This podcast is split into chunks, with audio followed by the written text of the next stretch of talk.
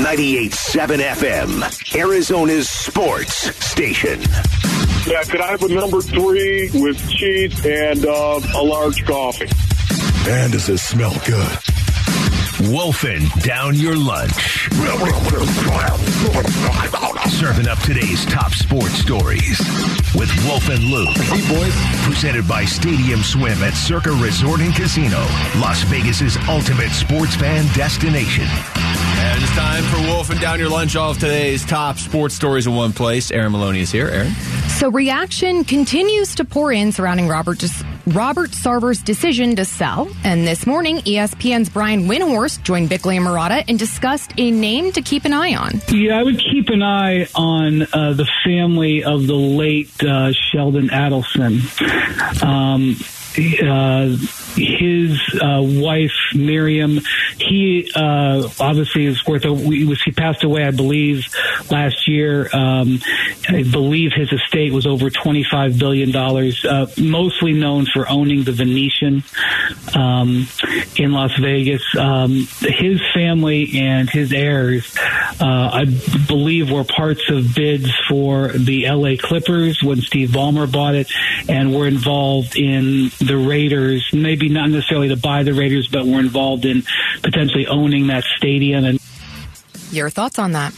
I, I, tell you, I don't have obviously a specific name for who's going to buy the team, Wolf, but I hope it is somebody that maybe they don't have it when they first get here, but takes the time to have a sense of what this team specifically means to this city. You know what I mean? Yeah. Because I do think that was kind of whether it was missing or not with Robert Sarver, the perception was always there of kind of like, yeah, does he get how much this team means to the Valley and the history? And I'm sure he yeah. did to a certain extent, but like, it, there could have been more, and I know that that didn't sit well with a lot of Suns fans. Right? Uh, can we get Jerry to buy the team again? yeah, well, that would that would, would answer that question. That'd yeah. be kind of cool, right? I there. thought you were with your Pro Bowl checks. Oh, that was yeah, right. Said with um, some venom. You know what? Once again, uh, Jeff Bezos, that'd be okay as well, right? Well, would you be okay he's, with he's that? got some money, well, I think. But go. but whoever it is, when they come in, like somebody like Bezos probably doesn't have a sense of what the Suns mean to the Valley. So learn when you get here. Don't just be like, "This is my team," and that's all that matters. Because I, I, would still say well, that the Suns, this is a basketball city because the Suns have been here forever. You know, but listen, if a guy like Bezos wants to come in here and suddenly say, I don't care about the luxury tax, what are you talking about? I we're just going to go we're going to win a championship. I don't care what it costs me because, they, eh, you know what? I've got $200 billion. None of it matters. So I'm going to win a championship. I got no problem if he wants to come in here and say, I don't care about the luxury tax. We're going to win a championship. The Cardinals are gearing up for the LA Rams on Sunday, their first division game of the 2022 2023 NFL season. So, is there a chip on anyone's shoulder following the wild card loss the Rams last year? Here's Cliff Kingsbury. Yeah, I would say, I mean, they, they've obviously had our number here for a long time, and um, that's not lost upon us, but we're just trying to improve. Um, the last two weeks, we have started so slow and uh, 12 penalties last week. I mean, there's a lot that we had folks on us, and we know they're a talented team and defending champs, and, and uh, so it's really been about us improving this week. So, with the NFC West so wide open right now, each team is at one on one, one and one. How crucial is it for the Cardinals to get the win on Sunday?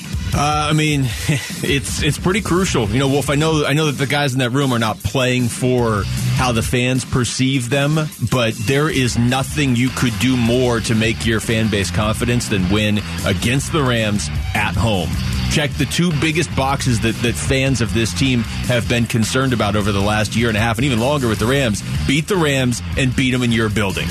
Yeah, you know, it's such a long season that I don't think this is a crucial must have game for the Arizona Cardinals. I don't. They're sitting here at one and one right now. Um, what I do think is important is there's a lot of upside that is here for the Arizona Cardinals. There's no doubt about that. Early in a season right now, um, if somehow, some way, the Arizona Cardinals can go and beat the Rams, their nemesis, of course, beat the Rams at State Farm Stadium and play like they did in the second half against the Raiders. That's something that I think is foundational. That's something you can build on early in a season, but It doesn't mean they're going to go on and be a great playoff team. It doesn't mean they're going to win a championship. It doesn't mean they're going to only have five wins either if they lose. To me, the upside is definitely there, but it's not crucial. Our Sanderson Ford poll question is up now at ArizonaSports.com, and it asks who needs to improve the most for the Cardinals after two weeks. Your choices Hollywood Brown, Zaven Collins, Isaiah Simmons, Marco Wilson, or other.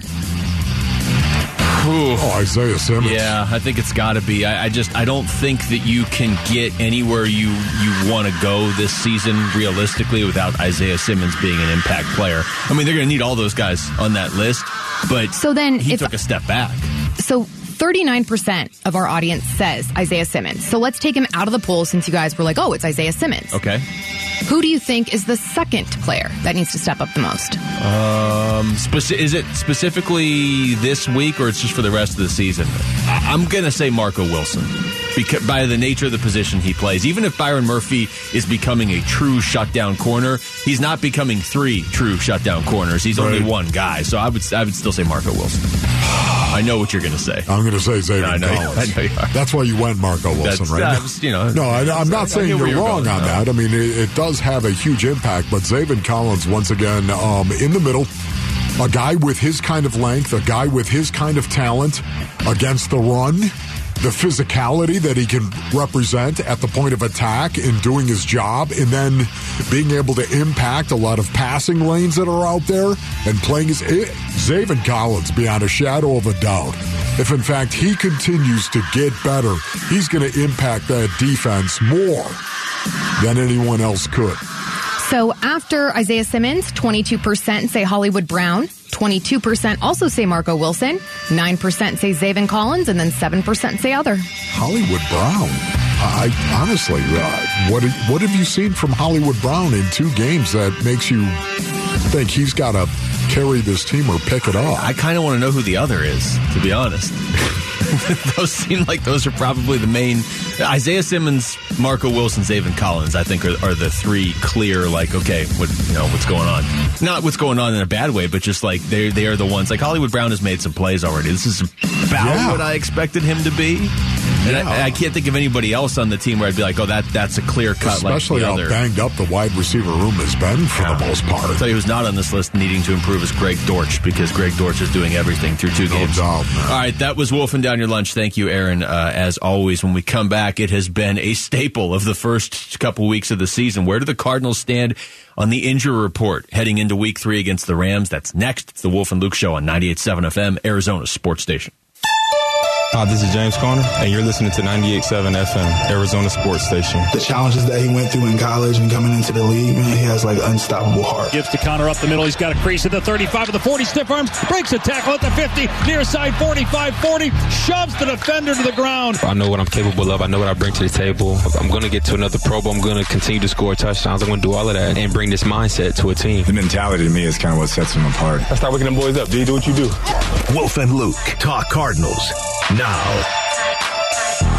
All right, uh, getting you some updates here on these injuries because it has been such a big part of these first couple games for the Cardinals. So we're looking at the injury report. We don't have today's official one yet, Wolf, because it's not out yet. Yes. I'm not going to sit here and okay. and project it. I will say this before we get into this, just to close the conversation we were having last segment about how much a win over the Rams would would mean potentially.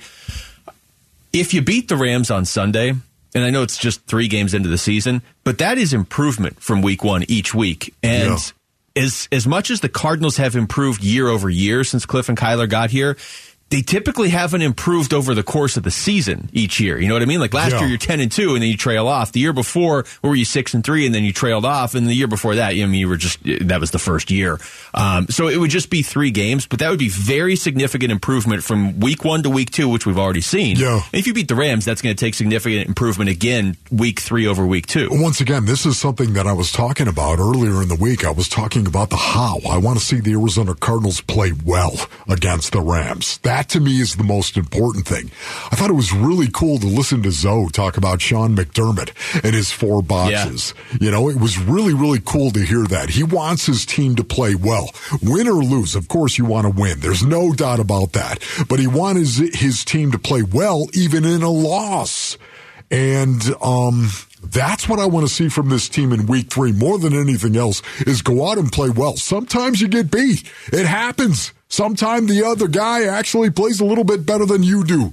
And the Rams got guys who can play a little bit better sometimes than you do. I want to see this team play well overall in all three phases. I feel like Sean McDermott now, though, in Buffalo, instead of having the four different quads, he just has the one that says play well and win because that's all the Bills do at this point. Yeah. but you're right. I mean, Man. when Zoe said that, that really crystallized why the end of that game on Sunday was like, this is a lot of fun. This is great. This is what this team's capable of, but it didn't feel sustainable doing it the way they Right. did it on Sunday against Yep. the Raiders. All right, so here's the injury report. Uh, I'm starting with the Rams. I mean, Van Jefferson is is there. Obviously, he didn't practice yesterday with a knee issue. Um, Aaron Donald's on it, but it was just rest on Wednesday. So there, again, not really, not much of significance on the opposing uh, side of the injury report. For the Cardinals, and I'm starting to think, Wolf, maybe this is just going to be longer. The, their their half of the injury report's going to be longer than the other teams most of these uh, weeks.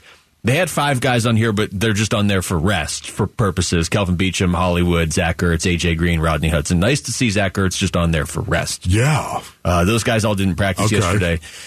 Okay, here's the guys that didn't practice yesterday, though, that are. Oh, Justin Pugh was on there for rest, too. That didn't practice yesterday because of actual injuries. Zeke Turner with an ankle, uh, Rondale Moore with the hamstring, and then James Conner with that ankle issue. So here's Cliff yesterday giving a little bit of a James Conner update. He, he's doing okay. Same deal, day to day. We'll, we'll try to get him doing something tomorrow and see how it how it goes. But they followed up and asked him, okay, you know, if you don't have James Conner, how do you feel about Eno Benjamin and Darrel Williams? Uh, what we've seen all camp, I mean, they step in and, and do a great job executing, and they play hard. They're tough. They're physical.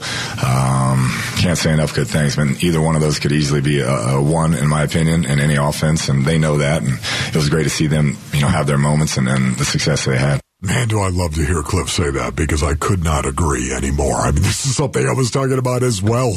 Just watching on tape Darrel Williams and Eno Benjamin.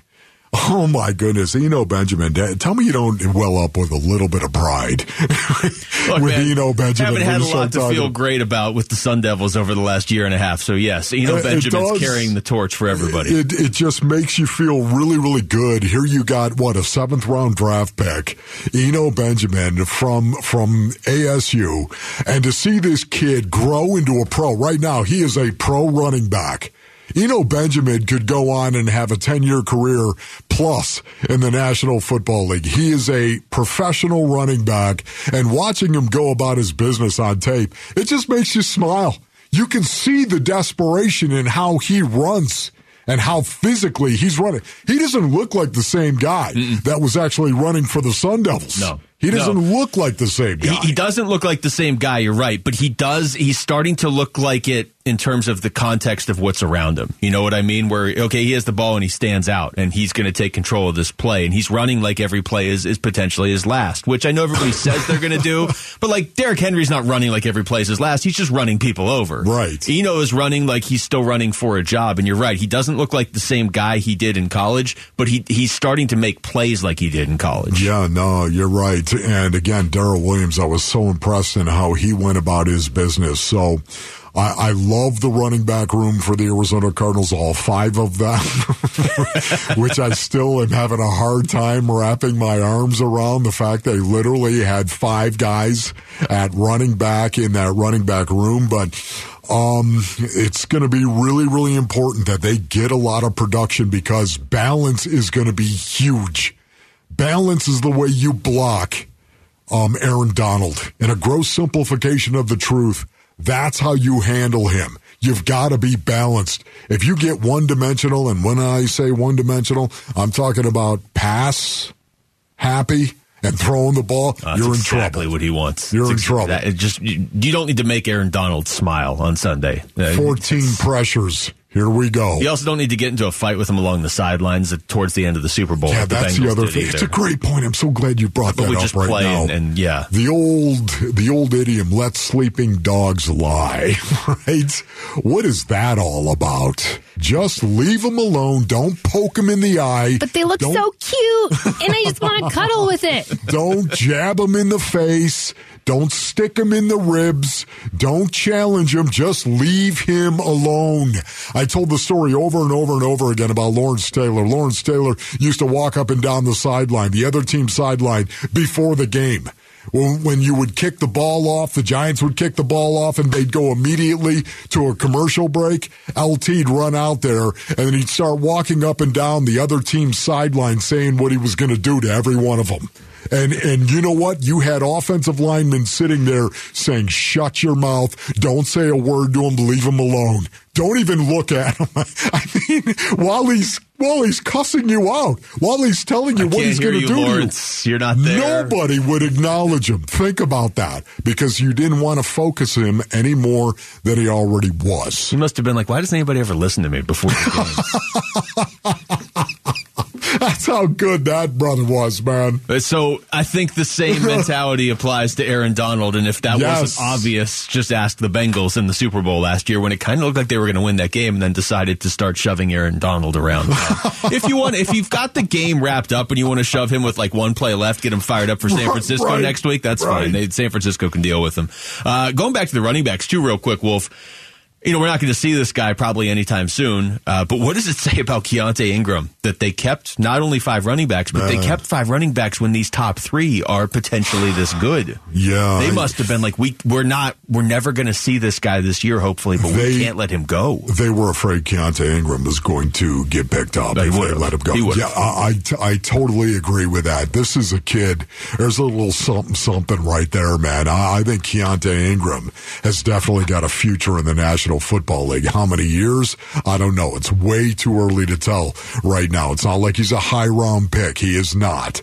He is still a guy that I think is very talented and will have that kind of career, but it's too early to say how long. It was the training camp for him in preseason was like he improved his draft stock after the draft, basically. So if he were available out there, some other team that might have been thinking about taking him the round the Cardinals took him would have been like, okay, yeah, you know what, we want him. We would have, if we knew this, we would have taken him around earlier or whatever. So they would have swooped So in. So I would I would wrap this up by saying right now the injury report for the Arizona Cardinals is this is this the best we felt on a Thursday Yeah, going know- into a game? You know what I was thinking is last week when we did Fulcrum football, we had no choice but to do it based just on which injured guys would we want back. Right. I think this week we can actually just do normal Fulcrum football again Yes. because that, that injury report's not horrible like no, it has been. No, it is not. So that's going to be good. That's a positive category. That, you're right. Stick it to the positive.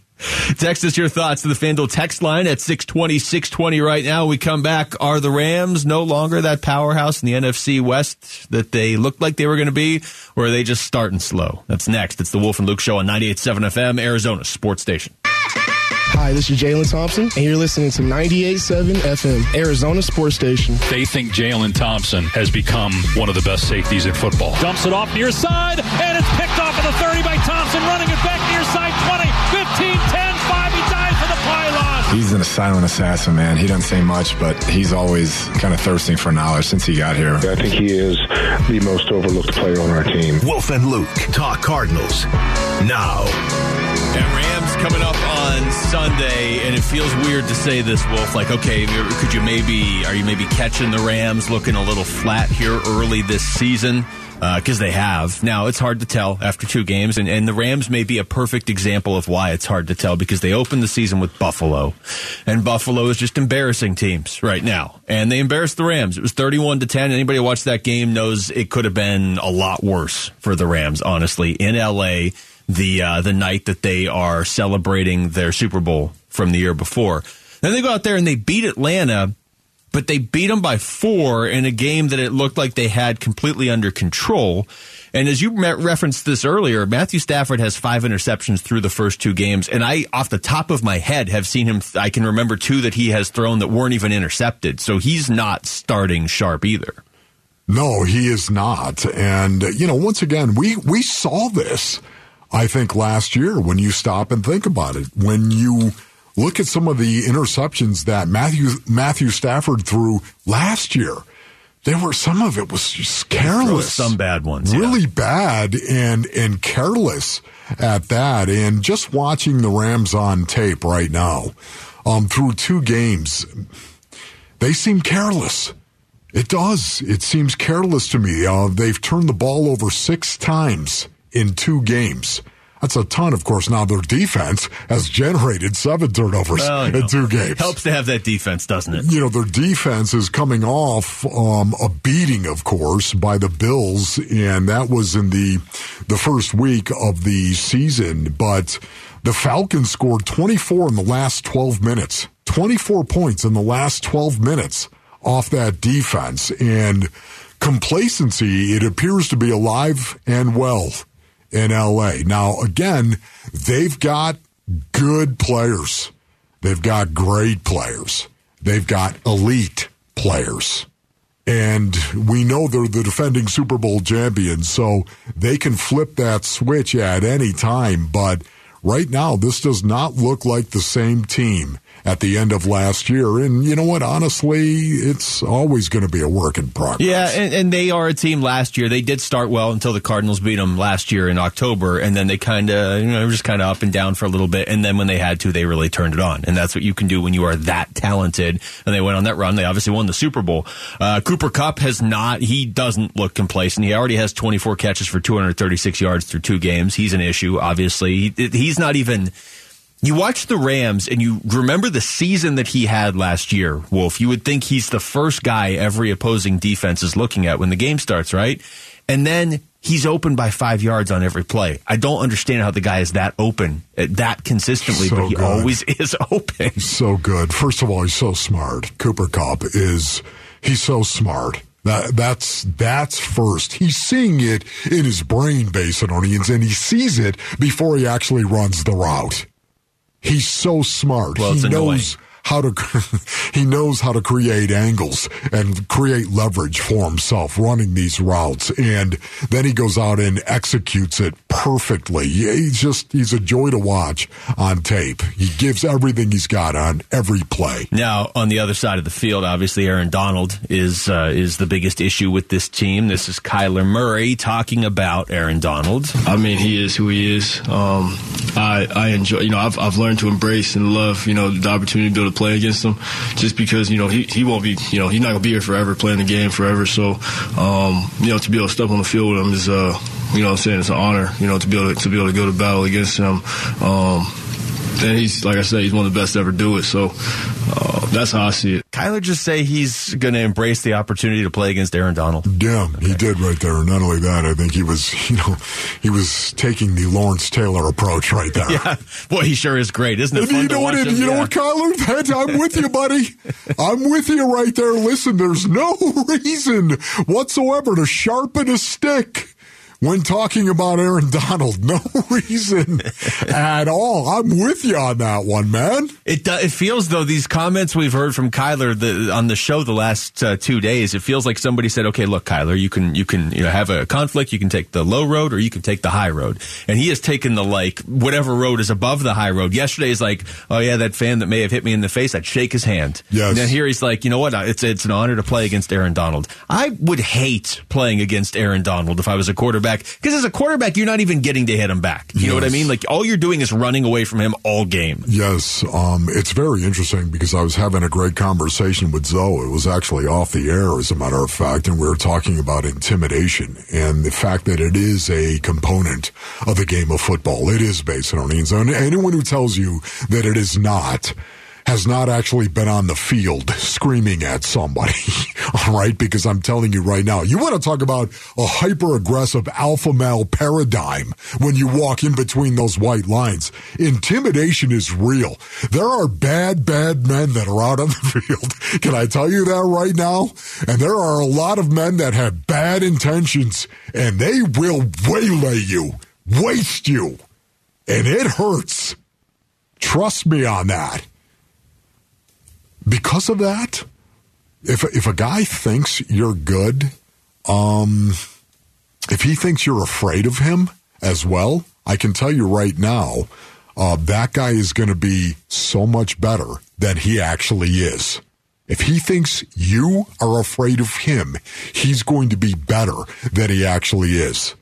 Now, I'm not saying that is the case between Kyler Murray and Aaron Donald. I am not, but I will tell you right now, Aaron Donald thinks they can get to Kyler No, Murray. he said so. He, He said, said it after. so. First of all, he got to Kyler Murray, and then after the game in the playoffs, he basically said, uh, "We knew we could make him uncomfortable, and we knew we could get him to Yes. go down if we got near him." He, that's uh, paraphrasing slightly, but that's essentially exactly what he said. It's exactly what he said. And imita- intimidation, once again, matters. And it's real. And because of that, I, I promise you, Aaron Donald and the entire defense is going to be screaming at Kyler Murray early in that game.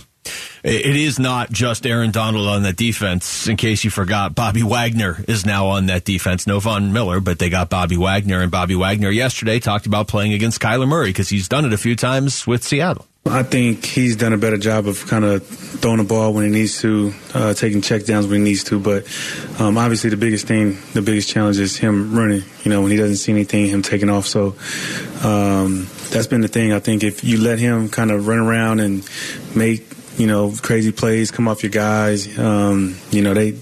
Not only does he do that well, but the team ignites off of plays like that. So um, we definitely have to limit limit those opportunities for him. think Sean McVay is is showing the video of that 21 second two point conversion at all, or is he just like I don't even want my guys to see this? Oh, Sha- no, of course he is. If Sean McVay, if he has that running with as quickly Yeah. as Sean McVay t- speaks, he could he could deliver his entire message for the week while that 21 second play was running behind him on the screen. That might be your best work yet, right there. I mean, that is that is really, really good and accurate. Yeah, you're probably so, but yeah, you're going to show them that. Of course, this is what we're up against right here. Never, ever, ever give up. Never quit. And going into this game, this is the reason why I say the Cardinals have to be balanced. It is a must. They have to be able to run the ball. And this is why I love what I saw in the second half against the Raiders because Cliff Cliff stayed balanced in that second half. That was big and that was key to coming back. And it's going to be key on Sunday. He stayed so balanced in the second half, Wolf, that I knew you were going to point out how balanced he was in the second half because I'm just like, oh, they're still running. They're not Yep. out of this game and they're still running. Uh, do you know a high school student with great character? We want to hear about them and how they make an impact on our community. Just text character to 620 620 and share their story. What's in it for them? How about a $10,000 scholarship from Parker and Sons and Arizona Sports? So text character to 620 620 when we come back. Where do things stand with the Suns following Robert Sarver's decision to sell? We're going to ask our own Arizona Sports Suns reporter Kellen Olson. He will join us next. It's the Wolf and Luke Show on 98.7 FM, Arizona Sports Station. Wolf and Luke middays, 98.7 FM, Arizona's sports station.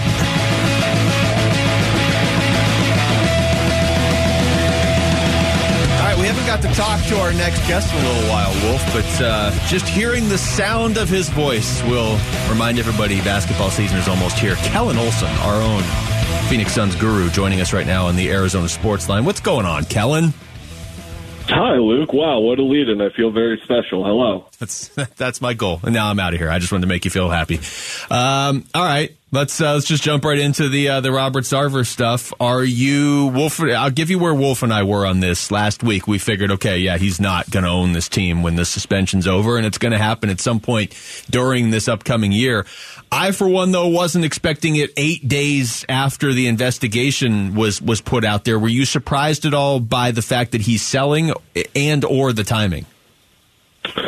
No, not really, to be honest, because once the NBA's ruling came down on the investigation, I think it was just really important in terms of the timing of fallout from that. And if and if we were going to hear from players on the team, coaches on the team, players across the league, the Players Association, other owners, sponsors, and so on. And we checked off pretty much everything on that list. Uh, we heard from Chris Paul, we heard from LeBron James, we heard from Draymond Green, we heard from minority owner Jahm Najafi, we heard from uh, I believe the vice president of the of the Players Association, of uh, one of the leadership uh, members of leadership in the NBA Players Association, just pretty much saying she spoke on behalf of all players when she said she didn't they didn't want to see Robert Sarver around anymore. And then we heard from PayPal, the the jersey patch sponsor of the team.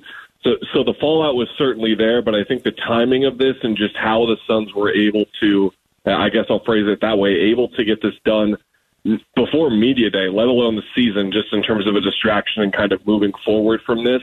you, you do wonder how much of the conversations took place behind the scenes beyond the fact that the fallout happened. I, I think that's my big question in terms of the timing is okay, how much of this had to do with what we saw in, in public as opposed to what might have happened uh, behind closed doors? I'm not sure what the percentages are, but either way, the fallout publicly, I, I think certainly helped and got us to uh, what ended up being, I think, the right move for everyone involved, to say the least. So, Killer, what kind of interest or activity do you expect or anticipate with the Suns in their sale? Oh, a, a ginormous amount, Wolf. I think that we've just learned. I, I'm not exactly what I'm not exactly sure what the date is necessarily in terms of when an NBA franchises became just such an incredible investment opportunity for people. I don't know if it was 20 years ago, 30 years ago, 40 years ago, whenever the date was necessarily, but it, this is just a huge business opportunity for any, anyone who's going to be able to get in on it. And I think that's where you're just going to see a huge level of interest in any NBA organization that becomes available. But if you look at the state the Suns are in right now, just from a basketball operations standpoint, they've got a really great head coach in Monty Williams. They've got a really great general manager in James Jones. They've got a really great team right now, if that matters at all to the person buying it. But then you look at what they've gone through in the last couple of years. They've got the recently renovated arena. They've got that brand new practice facility. They've just got a lot going for them in terms of uh, anyone really looking into them. I, I guess I could see from a certain aspect how some people might not be interested in, like, let's say, like the Kings, for example, becoming for sale uh, as opposed to the Suns. I do think that they're really in that upper echelon, considering where they're at right now and their progress in the last couple of years as a franchise. There's going to be a ton of interest. Talking to Kellan Olson, uh, Kellan, the timing of, of that announcement from Robert Sarver happening before media day and before training camp, before the preseason, I'm sure takes some of the load off the players uh, being asked about it. They're going to be asked about it at media day, but do you expect that we're going to hear much from them on this topic beyond next week? Uh, beyond next week, I, I, don't think so. I think that it might be something that comes up in terms of if we have movement on the ownership side in terms of the new person coming in, or or if Sarver is officially like the, the formalities are starting to occur. Maybe we'll hear little details here and there, but no, I expect this to be something that we're going to hear about uh, on Monday for sure, media day. But after that, not so much. And and again, that's where you go back to the timing of this and how fortunate it was for the Suns, if if I can use that word. And just uh, I, everyone's going to be ready to ask uh, about it on Monday, and I think everyone is going to be ready to answer the questions about it on on Monday. But then after that, I don't think we're going to hear about it that much in terms of other players and coaches. Which uh, for me personally, guys, I'm I'm ready to talk about basketball. You guys know me, so we'll we'll talk about it Monday. We should ask the questions. It, the questions need to be asked, but after that, uh, basketball I think is on the menu. Yeah, you know what? What a beautiful thing that is, too, and all jacked up. So let's talk a little basketball. Did you happen to see that Devin Booker made the top 10 in terms of the top 100 basketball players on the face of the planet? Did you happen to see that?